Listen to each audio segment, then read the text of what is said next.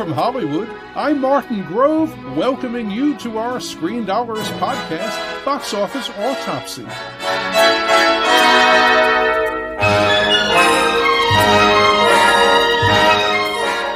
Today's special edition of Box Office Autopsy looks at the month of October and some of its most promising wide releases. Joining me on the line now is one of Hollywood's best known and most widely quoted box office experts, Paul Dergarabedian, who's analyzed weekend ticket sales for nearly 30 years, the last eight of them as senior media analyst for ComScore.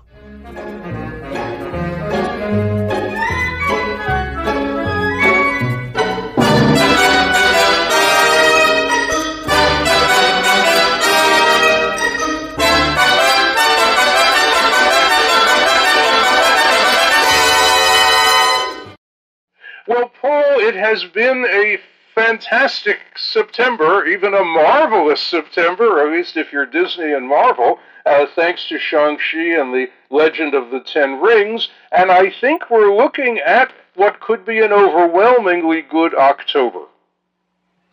I agree, Marty. This has been quite the post summer period at the box office with Shang-Chi, as you mentioned, uh, breaking Labor Day records uh, and with just an incredible performance that I think spoke volumes about the importance of having great content in theaters.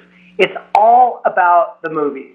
It's about the movie going experience, but it's the movies that bring people in, and it's the exhibitors who keep people there and coming back for more. Well, you know, Paul, over the years, the distribution executives that I've talked to and relied on for help and information have all said privately it's a product driven business. And they were all correct. That's what it is. If you have the product, people come and see it. And if you don't have the product, then they don't come. But what happens is that Wall Street and the media sometimes make the mistake of saying, well, gee, you know, they're worried about the Delta variant, they're worried about whatever it might be, when it's actually they just didn't have a movie that they did want to see. Well, I'm so glad you say that, Marty, because it's the ebb and flow of the box office has more to do with the movies themselves than any other factor. And it's been proven week after week. And like you said, if the content's there, you know, if you build it, they will come. That's a much belabored, belabored and overused cliche, but it's so true because when you had Shang-Chi open, $94 million for the four-day Labor Day weekend, obliterating Labor Day weekend records. And then also Free Guy uh, from 20th Century Studios, obviously part of Disney. Free Guy dropping 7% in its sixth weekend. And let's remember, Shang-Chi and Free Guy are theatrical first. And that's why I think they're they're enjoying this long term playability with Free Guy over 300 million globally and Shang-Chi over 300 and now at this point probably over 325 million dollars globally as we record. Yeah, and Paul, that's in a world where so many people have been saying theaters are closed internationally, COVID is ravaging abroad, uh, and so forth. But but those worldwide grosses are growing, and clearly it's a product-driven business, no matter where you are on the planet.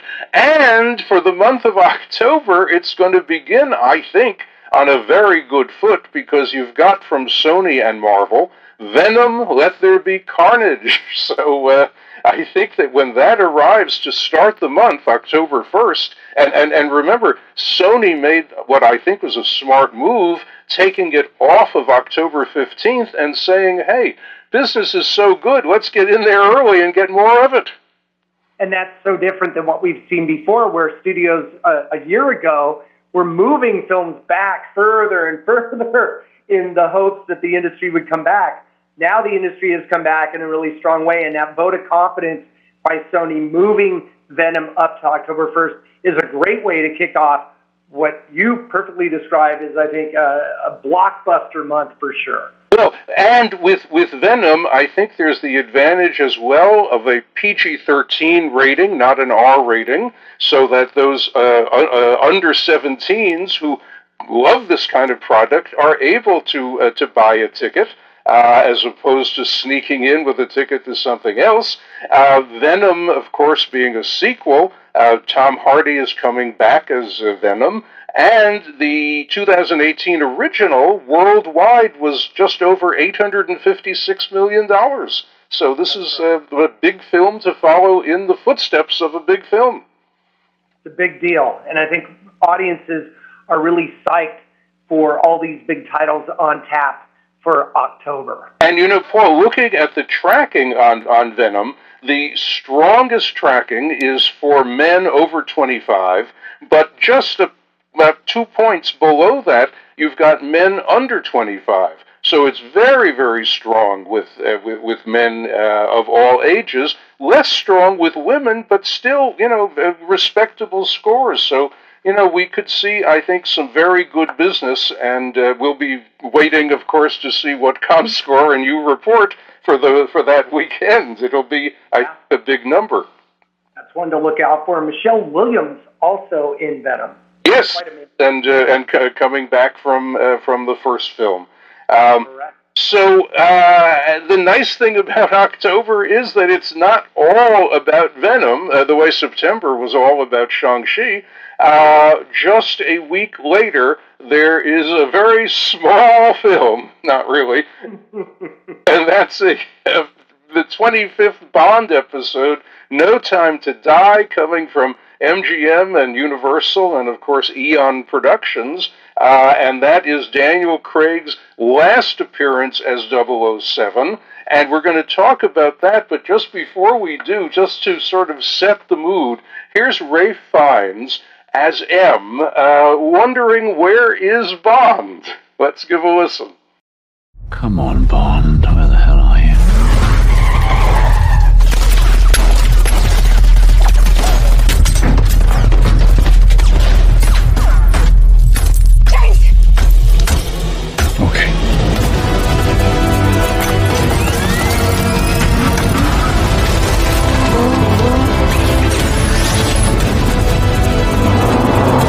Don't do this, there will be nothing left to save. That was Ralph Fiennes. He plays M, of course, in No Time to Die. So, Paul, this picture is uh, one that has been so highly anticipated. It's bounced around release schedules, you know, for the last two years, I think, you know, uh, driven by the pandemic issues. Uh, but it's finally surfacing, and it sure looks like it should be a box office uh, giant. Where the hell are you, Bond? Indeed, I think uh, you know film fans and just those of us who love the James Bond series of films have been waiting for this movie for so long. No Time to Die was one of the first films to move off the release calendar in reaction to the pandemic it was originally set for April 8th of 2020, and then it moved to November of 2020, uh, November 25th, and then it moved to April of 2021, and now I think it's it's almost here, and it's not going to move, and it's going to be only in theaters. No Time to Die, October 8th. We can't wait. I think this one's going to have a, a great debut and very long-term playability. A lot of pent-up demand for 007. And Paul, even though it's not going to be here until October 8th, it is, as you know, opening in the UK on September 30th. So you'll be reporting the international numbers on it. That's right. And that'll be a good indicator. And of course, UK is the perfect spot for Bond to debut. But this is just a movie that so many of us have been waiting for. It's finally almost here. UK gets it first. We're all very jealous. But thank goodness Bond is finally almost here and, in theater. And that Paul, that UK uh, opening is going to be at over 700 cinemas, which will make it the biggest release of the year in the United Kingdom. Black Widow uh, had been the biggest to date, and that was about 650 uh, theaters. So this is a big deal over there. Very much so, and it's just an iconic series of films, uh, ongoing for 60 years or so. I can't think of another franchise that is still as viable, beloved, uh, and anticipated as the Bond franchise for this many decades running. It definitely is a picture that I'm looking forward to seeing, and uh, I don't say that about too many films to be to be totally honest with you. So uh, this is one that I do want to uh, to see, and also, you know, it's probably worth pointing out here that if you want to see this picture, you got to go to a movie theater because it is not streaming. That's right, and I think for Bond production team, Eon Productions, uh, it's been a very important uh, part of the DNA of the Bond franchise. These have always been theatrical. I can't imagine Bond going straight to streaming or anything like that. Uh, although in the very early days of television, there were some uh, Bond. There was Bond content, I believe, a Casino Royale live. Uh, yes, oh, that, that the original. It was a CBS uh, television network production, and it was an American Bond. That that was the first deal that Ian Fleming did the first time that he sold rights, and then he, he was unhappy with it, and he didn't want to sell the rights to the Hollywood movie studios, and it took a long time to work out uh, the arrangements to make it happen. Uh, and, and, I think the, the short version of this story is that uh, Ian Fleming's attorneys told him that to establish the value of his books uh, as part of his estate, they needed to do a movie deal to to create you know the the real numbers that would give them that valuation, and he did it, and uh, that's why we now have 25 Bond films. Isn't that amazing? Look at your knowledge of the history of this, Marty. It's incredible too, because if you think about it, I believe it aired in October of 1954. Barry Nelson. Yes. Played Bond. Exactly. So, exactly. Right? and, and, you know, just just thinking back on this, because I am something of a, of a Bond historian, uh, Sean Connery, uh, who was so marvelous as, as Bond, well, was not the first choice, but it was an expedient choice because he was affordable. And uh, and of course, you know, he he was a Scotsman, not an Englishman, and that that uh, made a big difference. Uh, to the point where Fleming later in, in one of his upcoming books, uh, after uh, uh Dr. No, the first of the Bond films, Fleming wrote into the storyline about Bond that his father was from Scotland. So that, in a way, explained the Scottish accent. So. Uh, such great history because this is such a long running, not just movie franchise, but obviously the books. Uh, the character is iconic. Sean Connery for many of us, our favorite Bond. But I will tell you, Daniel Craig, an amazing and inspired choice for Bond. He's been absolutely spectacular in the role, and uh, I hate to see him go. I, I presume this is his last outing as Bond, but what a way to to really put a capper on just an incredible run for Daniel Craig as James Bond. And Paul, I think that what we're going to see are a lot of moviegoers heading for cinemas to see this movie because it is Daniel Craig's last time as Bond, and of course nobody knows yet who is going to be the new Bond, but uh, uh, even we don't know that. So uh, that's right. But look, there are uh, certainly not only is not only a new Bond on the horizon, but other pictures in the month of October. And as we get to the fifteenth of the month, mid-month, it's perfect timing to be thinking Halloween and that gives us Halloween Kills, uh, the uh, uh, next episode in the rebooted Halloween series. It goes back, uh, of course, to 1978. Jamie Lee Curtis uh, still starring and still tremendously wonderful in the role. Uh, this picture uh, has been uh, great first choice tracking uh, for younger women and younger men, uh, typically the audience for horror films and certainly classic horror films. so, so we're going to be seeing that. And just again to put us in the Halloween spirit, let's take a look at this uh, scene. It starts very innocently uh, with some kids on a swing uh, at a playground, but uh, it gets uh, scary. Let's uh, take a listen. Hey, what are you guys doing out here? It's Halloween. We've been trick or treating. Are you alone? There's a creepy man in a white mask. Where? And he keeps like trying to play hide and seek with us. Where did you see him? Look! Oh my god. Run! Go home now!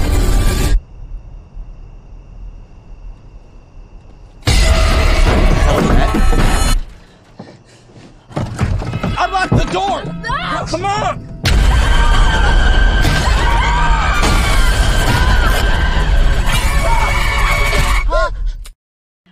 A moment or two from Halloween Kills, definitely scary. Uh, this one is rated R, so uh, you, you got to be 17 or older to uh, uh, to see it. Well, we definitely love our horror movies uh, as moviegoers, and the movie theater is the greatest place in my estimation, to see a great horror movie. The electricity that's created in the air, and while often, as we've even spoken in the past of that a PG-13 rating can generally get you a bigger audience, no question that with a really well-made horror movie, that if you can amp up the uh, the I don't know the intensity, uh, the violence and the gore and all that stuff that people go see a horror movie for, with an R rating can really push the envelope. When in the right hands, that can be extraordinarily effective and very potent at the box office.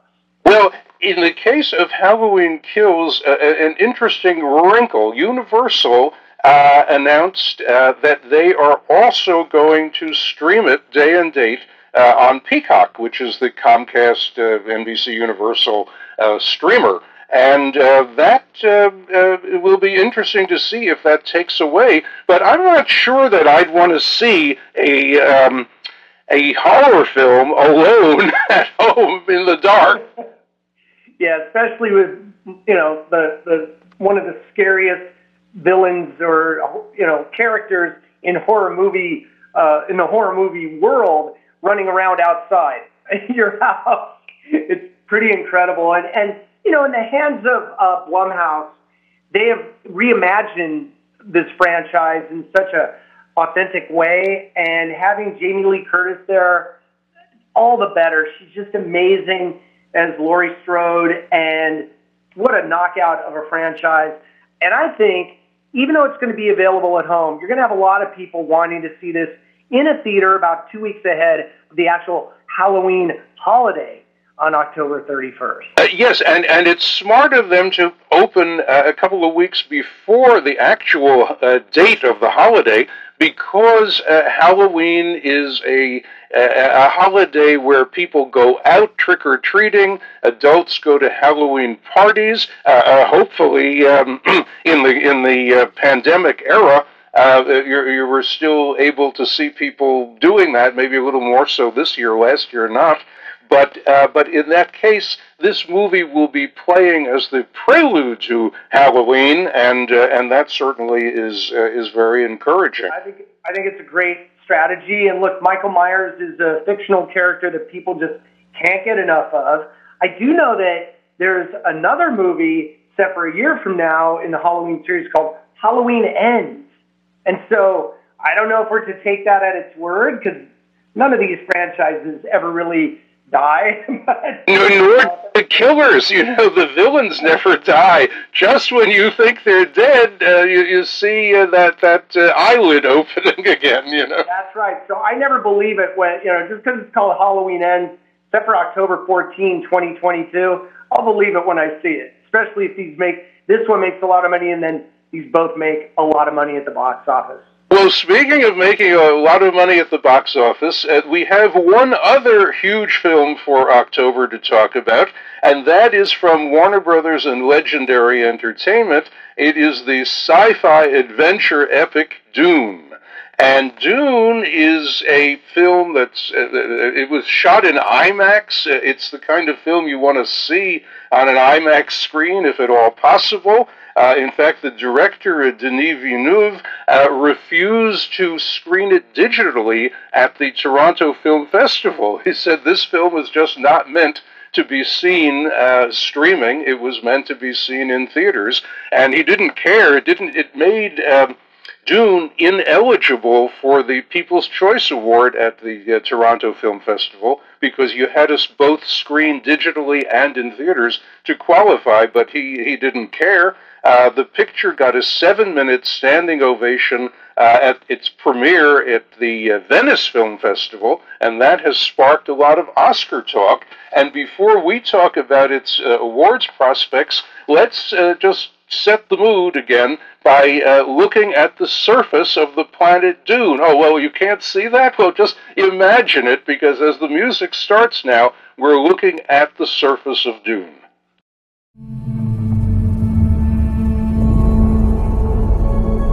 My planet Arrakis is so beautiful when the sun is low.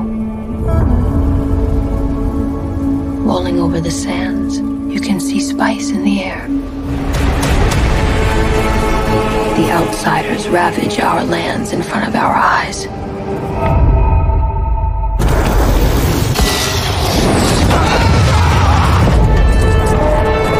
Their cruelty to my people is all I've known. What's to become of our world? That was a quick look at Dune, and uh, Paul, this is a picture that seems to loom not only as a box office success, but also as an award success. Do you see that ahead? Absolutely. Denis Villeneuve is one of the greatest directors of, you know, in the modern era. Uh, I, I, I rank him up there with the greats.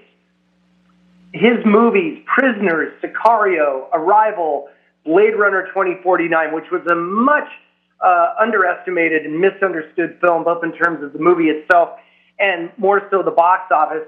I just thought that was a fantastic film. Dune is a movie that should, that is just meant to be watched on the big screen. It, I believe, will be available on HBO Max, as Warner said, for all their films coming out this year. But I think this will be a really good test of moviegoers how much they love movies on the big screen. So, in other words, if you're a fan, if you want to see the latest from Denis Villeneuve and you can see it in the movie theater or have the option at home, are you going to go out and see it in the theater? I hope so. That's how this movie is meant to be seen. Well, well, exactly, and and even though it will be there uh, on HBO Max, uh, it, it's just hard to imagine that even uh, you know people who have uh, giant-sized uh, media screens at home, uh, it's just not the same thing as seeing it in IMAX or another premium large format. The tracking on this picture is very good already. I mean, it's it's still four weeks out, so there's a, there's a long way to go and to grow.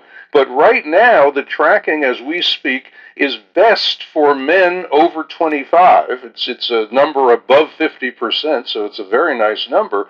But what also I think is encouraging is that all of the other demographic groups, younger men, younger women, and older women, are all in the mid 40s. So we're looking at what could be maybe a four quadrants movie for Warner Brothers. I think it could be. And if you look at the cast, Timothée Chalamet, Rebecca Ferguson, Oscar Isaac, Josh Brolin, Stellan Skarsgård, just an incredible cast.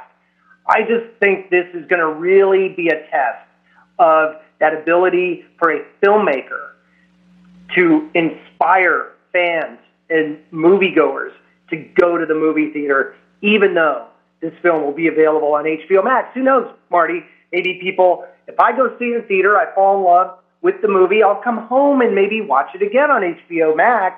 But first and foremost, I got to see this on the big screen. Again, Dune, this is this title has had a quite the cinematic history and you know based on the novel by Frank Herbert and I, it could not Dune could not be in better hands than with Denis Villeneuve and his production team and this cast. Yeah, I think I think we're looking at a big picture there, and and as well at uh, a huge uh, success uh, ahead, most likely for uh, for Venom and, and for uh, No Time to Die, and for Halloween Kills, which is tracking great. So a, a very strong month. The, you touched just now on something to, that we should uh, talk about briefly, and that was the idea of someone seeing it a second time uh, streaming. Because, as you know, uh, over the years, uh, people used to go back.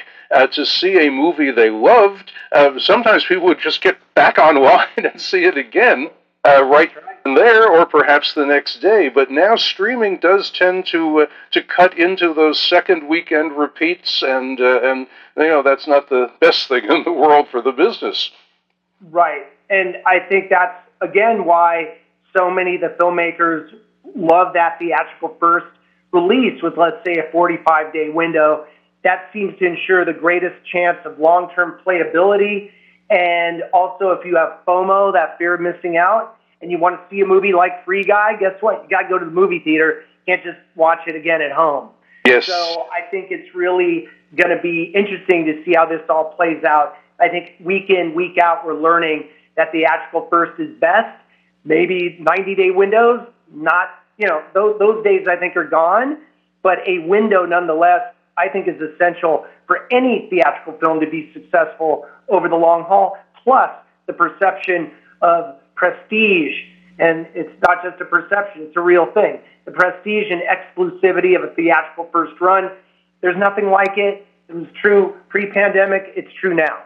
Well, you know, over the years, we have seen that even when there was a 90 day window, pictures would do the bulk of their business the first three weeks, and then a little more in the, in the uh, fourth week, uh, and after that, it's a trickle of, of ticket sales. So uh, I, I, don't know that you know dramatically shortening or cutting in half the 90-day window. I, I, don't think that that's uh, you know a, a horrible thing. I mean, I understand that theaters would prefer it, but I don't think it takes that much away. I mean, we've just seen Shang-Chi and how well it's done in September. As we're speaking, it's it's going into its fifth weekend, but it's basically done its business. It's closing in on around two hundred million dollars now.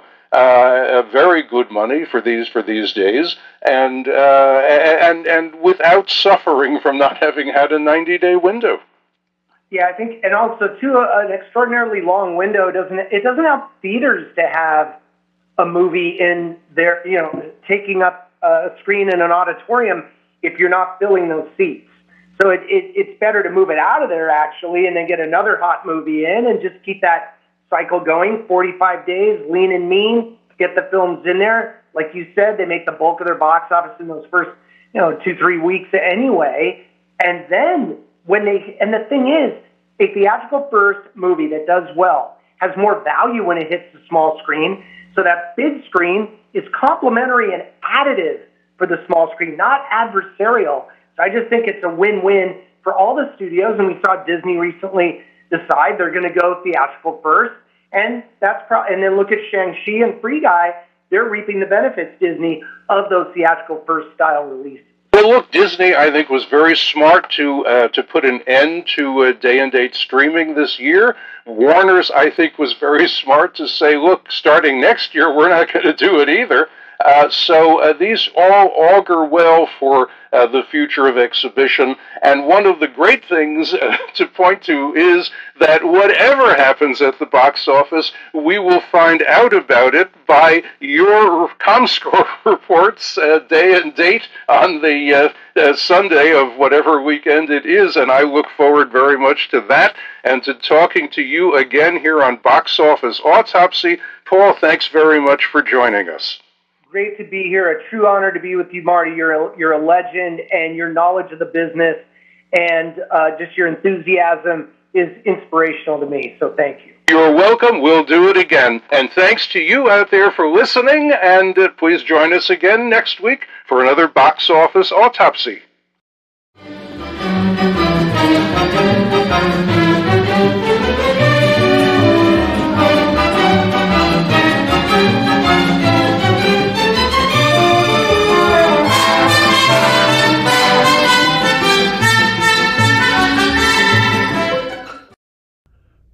Time now for our film flashback look at what was happening in Hollywood right around now, way back then. Let's set today's time travel dial for September 24th, 1939. If it weren't for Carl Laemmle, Hollywood might never have had movie stars. Laemmle, who died September 24, 1939, at 72, came to America from Laupheim, Germany in 1884. He was managing a men's clothing store in Oshkosh, Wisconsin in 1906 when he became fascinated with Nickelodeon parlors, where people would pay 5 or 10 cents to view moving images in machines. In a few years, he was distributing movies, which led to producing them through Independent Moving Pictures, IMP for short, which he founded in 1909. IMP's offices were in New York, and its films were shot in Fort Lee, New Jersey. At the time, independent producers like Laemmle were fighting the Motion Picture Patents Company, which controlled Thomas Edison's patents for cameras and projectors. Laemmle was one of the first indies to challenge the Edison monopoly. He also had his own ideas about marketing movies, which were quite different from what early studios like Biograph and Vitagraph were doing. In those days, studios didn't reveal the names of people seen in their films because they knew actors would demand higher pay if they became well known. At Biograph, one actress with a big following was known only as the Biograph Girl. She was Florence Lawrence, and after Laemmle brought her to Imp, she became famous as America's first movie star. Laemmle also created the first movie publicity stunt. After signing Lawrence, she dropped out of sight in the spring of 1910. Imp started rumors that the Biograph girl had been killed, making newspaper headlines everywhere. Then Laemmle ran ads with Lawrence's photo proclaiming, We nail a lie. Not only wasn't Lawrence dead, she was about to make her next movie, The Broken Oath, for Imp. To prove just how alive and well she was, Laemmle had Lawrence appear in St. Louis, where the stories of her demise began. When fans pulled at her coat, ripping off some buttons, Laemmle told the papers they'd torn off her clothes. Laemmle continued acquiring new stars, including Biograph's Mary Pickford, then known only as the Girl with the Curls. Imp grew and in April 1912 merged with five other indies to form the Universal Film Manufacturing Company with Laemmle as president. It evolved into today's Universal Pictures. In March 1915, Laemmle opened Universal City Studios on 230 acres of farmland in LA's San Fernando Valley. Before long, he was selling studio tours for five cents admission, including a boxed lunch.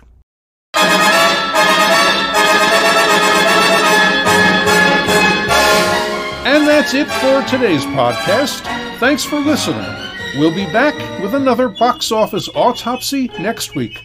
In Hollywood for Screen Dollars, I'm Martin Grove.